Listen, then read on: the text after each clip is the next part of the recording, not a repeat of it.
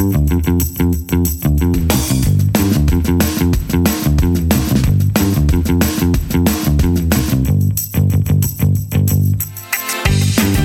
to Weekly Grooves. My name is Tim Houlihan. And I'm Kurt Nelson. Each week, Weekly Grooves picks a current article or news topic and we explore it through a behavioral science lens. We dig in to help you understand the psychology behind the headline. The specific topic is current, but the insights are timeless. So, Kurt, what's up for this week? Okay. So, for this week's topic, we are starting to look forward at how do we go back to work as states are starting to relax their stay at home orders. Yeah, and we were kind of caught by this uh, May 20th article on HBR.com by Joseph Grenny called Five Tips for Safely Reopening Your Office, which tapped into one of the things that Kurt and I have been thinking about recently. What can be done to help people get back to work safely? Recently, we've seen an uptick in articles about how companies can open back up. But what we've noticed is that most of those articles are focused on the structural or process components of opening back up, such things as taking people's temperatures before they can enter the building, creating physical distancing cues or structural changes in the office, protocols for what happens if someone does come down with COVID 19. Yeah. And by the way, all of those are important things to consider for your company. Definitely. And we share a link to one of those playbooks in the show notes that highlights this. However, what we haven't seen as much is the behavioral science approach to how employees and customers may be responding to coming back to work. Oh, absolutely. And while Joseph Grenny's article talks a little bit about this, we intend to dive in deeper. All right, Tim, where do we begin? Well, let's just start um, with what Grenny states in his article. He's got five practices for creating safe workplace, and and those are first, require please and thank you. Number two, hold a COVID boot camp when you return to the office. Number three, practice uh, with fire drills. Number four, perform daily rounds. Number five, keep scores publicly. Okay, that's that's quite a list. So let's unpack that a little bit more. All right. So uh, starting off on requiring please and thank you. Basically, uh, Grenny is saying instruct employees that when anyone sees anyone violate safety practices, they remind that they're supposed to remind them of proper protocol, but with a polite please. Please wear a mask when you're in the office, and that when you get that feedback, you're supposed to respond with an immediate thank you, followed by compliance. And he talks about this work that they had done with hospitals where having doctors say thank you when nurses called out this idea of washing your hands there was a 60% improvement. And i loved the idea that he said doctors were trained to show gratitude not attitude. Yeah absolutely. And, and from a behavioral perspective words matter right? Yeah. they drive the culture. And so when if leaders can agree on what the story is and how we're going to behave, they can help set the tone for the whole organization. All right. The second piece, he talks about holding a COVID boot camp when you return to the office. The idea of that boot camp is breaking down those old patterns and introduce new ones, and uh, you know that leader should should lead and facilitate those. Yeah, and, and, from a behavioral perspective, this is really great. Leaders are part of the social norms, so let them set the examples. Let them help dictate what that is. And there's really some great moral messaging that goes along with this, right? Yeah, he talks about moral messaging and this make a moral case for the change. You know, it's really he's using some injunctive norms versus descriptive norms in that, which is an interesting piece and and maybe not as powerful as actually descriptive norms, but it's still good. Yeah, and there's also an aspect of deliberative practice then, which kind of come we, we see in popular literature from James Clear, but Katie Milkman talks about the fresh start, and Wendy Wood has talked about our catastrophic fresh start because of because of the virus. Right. And and the interesting piece about this is that we have this opportunity to set these new habits and, and protocols in place, and that's what these boot camps are for. However, uh, you know, this also assumes that employees are coming back all at one time, when in fact they may be coming back in phases, and so you might need to engage uh, each group as it returns, and then making sure that it's consistently uh, uh applied.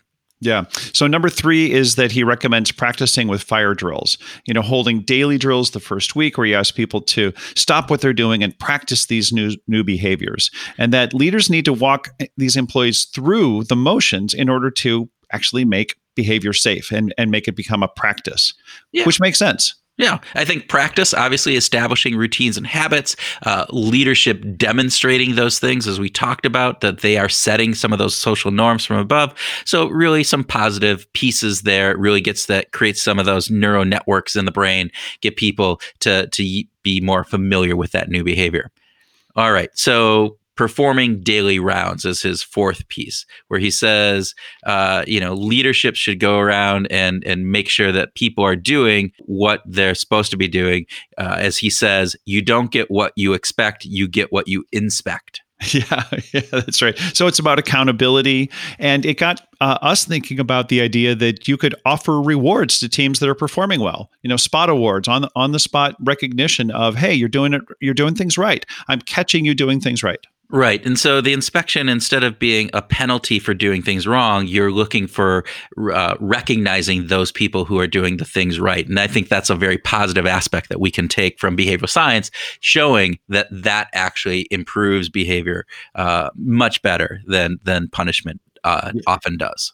Yeah. And lastly, he talks about keeping score publicly. This is this idea of posting a score from those daily rounds, keeping that up, making sure you post it regardless of if it's good or bad information, but giving people. And from that perspective, we agree. Uh, however, he does talk at the end about embarrassment is a powerful motivator for improvement, of which I would very adamantly disagree. You don't want to be calling about out people and shaming them. Uh, this is not the the proper way of doing that. Having that data out there and having people feel embarrassed about it is one thing, but if you're highlighting that specifically, is probably not a good thing. Right. All that there's a, a, bunch of research on stack ranking and how in the business world it really doesn't work to your advantage, especially when it comes to performance issues. Yeah. Uh, you know, it's one thing to have a stack ranking in a game, but it's totally different in uh, in, in the office. And we should also think about uh, demonstrating progress, positive progress, like like Bob Cialdini talks about. And positive progress could be a really good thing to highlight as you go through the recovery. Yeah, it's a social proof mechanism. So again, it's getting to the descriptive norm as opposed to the injunctive norm, which Absolutely. has a powerful, as we've talked with uh, a number of social scientists from uh, Christina Bicchieri and, and Eugen Dimant talking about those descriptive norms have a more powerful impact than injunctive norms. Yeah. Okay. So, Kurt, what is missing from this discussion from your perspective? Well, this is the key piece that I've seen. It's not only missing from this, which I think this article does a much better job than some of the other articles, but it's this idea that we're coming back and we're doing all of these aspects that are physically process oriented, behavioral perspective, getting people to do the right behaviors. But we're not talking about the emotional side of coming back. And you have right. to think that people are coming back in very different ways do do employees feel like they have to come back or will they lose their jobs are they relieved to come back because damn working from home has been horrible and i'm just so glad to be back in the office or are they scared are they they going I, I don't know about this and I'm still scared I'm going to catch it and, and transfer it. Or do they have all mm-hmm. these family obligations and craziness and different things? And so there's an emotional aspect. And and we have not seen recovery and kind of going back to work things that that touch upon the emotional concerns that we have you even brought up the idea of an emotional plan like actually have a plan in place for uh, for to benefit both long-term retention and long-term motivation right? Right. So when we think about this one of the aspects is that we're talking about this going back to work plans um, these playbooks that are that are being presented out there that are all about these structural and, and process orients. We also organizations should have an emotional plan that gets at how are you going to address these emotional concerns of your employees? Not only your employees, but think about your customers. If you're having people come into a retail establishment, or if you are even in an office environment and you have maybe your clients trying to come in and you know you want to meet face to face with them there are both these structural concerns that you need to be aware of those are very important but you also need to have a plan in place for how are you going to deal with the emotional fear, stress, safety aspects that are going on.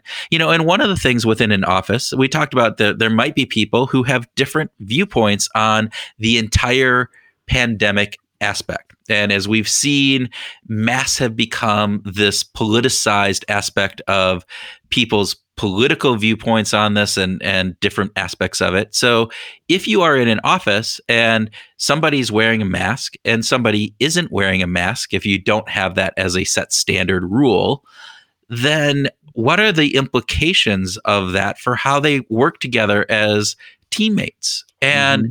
you need to be able to address those up front and have a plan in place for that. Yeah, this this makes me think about uh, the, having emotional boot camps. Right. Actually, let's use let's use some of Grenny's own own kind of things here. Right. He talked about having this yep. this COVID boot camp. Well, we should have an emotional boot camp coming um, off of these, right? And and those those emotional boot camps could be things that have what talk about our feelings. And by the way, we don't have to, it doesn't actually have to be called an emotional boot camp. I mean, right. EQ, emotional intelligence, has been you know taught for 20 years but this is a good time to reinvest in that right so it is about getting our feelings out and increasing our understanding of how other people process things beyond just the way we process them right so it's it's understanding the other individuals how are they showing up i mean it may be important to understand that hey John is super scared and Sally is not scared at all. And she's really relieved to be here. Not only for John and Sally to, to be able to do that, but for leaders to be able to understand so you can uh, accommodate your conversation in the words that we talked about before words are important to appropriate uh, styles for those people it also helps in in making sure that there's safeguards for people so that they can understand how to deal with others and how to uh, deal with their own emotions. Again, loop back to Grenny's approach. That could lead to emotional fire drills to actually practice uh, how we feel about this stuff and how we're processing it, which might get into meditation or mindfulness. There could, you know, uh, you right, know our, our, conversation with Steve uh, uh, Curtis about the, one of the most important things we can do is to practice being calm. Yeah you know, taking a quick walk, doing various different things. And this idea, too, of having these random check ins with people that one on one, I think, is really important. Just to say, hey, how are you doing? What are you, you know, how are you feeling today?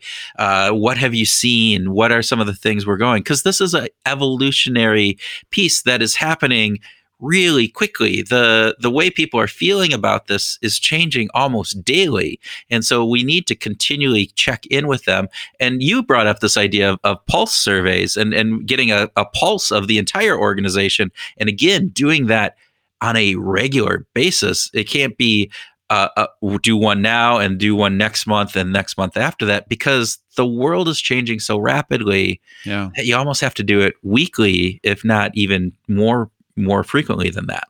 Anurag Vaish said, "Risk is a feeling, not a number." Right? We need to re- we need to remember that right now the biological threat is at one level, but wherever that is, certainly the the perceived risk level is at a much higher level, and we need right. to be able to be willing to address the risk and not just pass it off as being, "Oh, that's just silly feelings." No, feelings are real.